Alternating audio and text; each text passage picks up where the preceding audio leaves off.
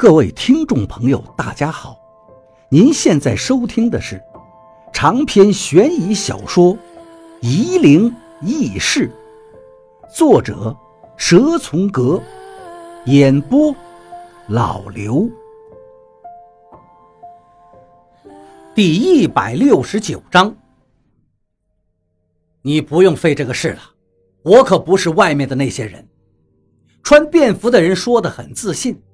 我明白了，金仲又想故技重施，可是却搞不定眼前这个人。我更加惊愕了，军队里也有神棍，这哪儿跟哪儿啊？穿便服的人对金仲说道：“你跟我来，其他的人回去吧。”我正在犹豫，金仲说道：“他是我一起的，不能走。”穿便服的人把我看了好大一会儿，突然命令我。你把头发分一下，我迟疑的没有动。金仲给我传递一个信息，意思是让我答应他。我正在照做，那个穿便服的人就说道：“不用了。”他指着我道：“你也跟我来吧。”麻木司机连忙骑着车跑了。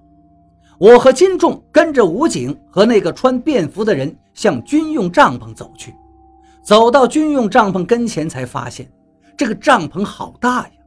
果然，进去后就看到，里面被三合板临时隔成了好多区域，每个区域就是一个房间。武警走到门口不走了，向回走去。我和金仲继续跟着这个穿便服的人走着，走到靠里面一个较大的房间门口，我们停下了。又是一个穿便服的人把我们拦住，但他什么都没做，只是看了我们一会儿，就对我们说。你们可以进去了。在这个时间里，我发现了一个事情。我看出来，这个帐篷里的房间布置是按照奇门布置的。这个房间竟然是死门，而且门上画了一个八卦，既不是先天八卦，也不是后天八卦。乾卦竟然和坤卦并在一起，而且没有艮卦。艮卦原来的位置。换成了大处。我看不懂这个变化，但我知道这里有高人，而且路数古怪。进去之后，里面的布置更让我觉得奇怪了。摆了好几张的桌子，桌子上放着电脑，一些工作人员就在电脑前紧张的工作。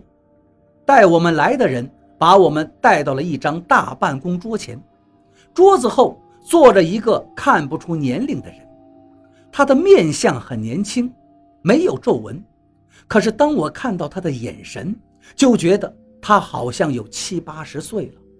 他是那种洞穿一切的眼神，这种眼神绝对不是六十岁之前的人能具备的。这个人穿得很正统，一身笔挺的西装，还打着领带。他对带我们进来的下属点了点头。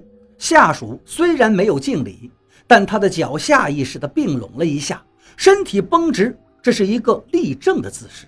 转身的时候是个标准的向后转，上半身笔挺的毫不动摇，然后走了出去。我基本上能确定这个下属是个军人无疑了。这些天，神农架热闹。坐在桌子后面的人没有站起来，对我和金仲说道：“把你们都给招来了。我们是来找人的。”我抢在金仲前面说：“都忘记自我介绍了。”那人笑道：“你们叫我老严吧。”我和金仲明白，他这么说就是在问我们的名字。他倒是很客气。我是金仲，金仲说道：“哦。”老严点点头。你师傅金炫子听说金盆洗手了，你们这一派的人也来了，真是难得呀！我一听就知道大事不好。老严和军队有关，这是毋庸置疑的。可是他把这里看守的这么严实，竟然不知道赵一二和王八也来了。难道王八已经出事了？我想到金仲说过的话，心里更加焦急了。小同志，老严问道：“你？”我叫徐云峰。我赶紧老实的回答。金仲都没隐瞒，我就更没有理由掩饰自己的名字了。我还在胡思乱想，鬼道看来来头不小啊。金仲只报了自己的名字，老严就知道他的师傅是金炫子。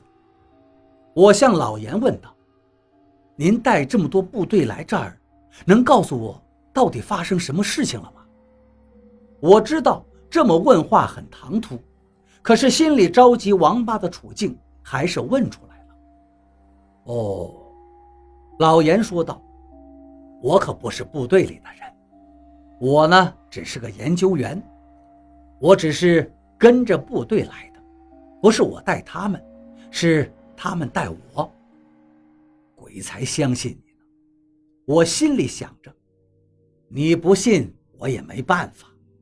老严看出了我的表情，我也不能透露我的工作单位，这你们应该理解。一个工作人员从我身边走过，轻轻地在老严的耳边说话，我听不清他在说什么，可是我现在全神贯注地在注意他们。这里的环境太古怪了，我必须警惕。那个工作人员嘴上在说话，可是他的脑袋里在运转，却被我探知的清清楚楚。金仲一脸茫然，微微侧着脑袋，也在想听清工作人员说什么。那个工作人员的嘴里在说，脑袋在想。金仲，二十九岁，鬼道掌门掌徒。他们鬼道的信物不在身上，不知道在哪儿。他不是正宗传人。徐云峰，来历不明。全国有一百七十九个叫徐云峰的，二十岁到三十岁的有五十六个，湖北有十一个，宜昌地区三个，一个在浙江读研究生，现在还在学校，一个在当阳务农，还有一个在沙市某某学院毕业。毕业后没有社会记录，找不到社会背景。我探知不到了。那个老严眉头皱了一下之后，我就什么都探不到。老严皱着眉头盯着我，他不是一般人。他不仅知道我在探知工作人员的心思，而且用了不知道什么办法让我无法继续。工作人员是什么都不知道的，还在老严的耳边说着话。我操！这个老严和他的下属太牛逼了吧！竟然根据我的姓名和口音，在不到两分钟的时间里就把我的身份查得清清楚楚。幸好我毕业后是大庙不要，小庙不收，一直在社会上浪荡，竟然被他们当作来历不明的神秘人物。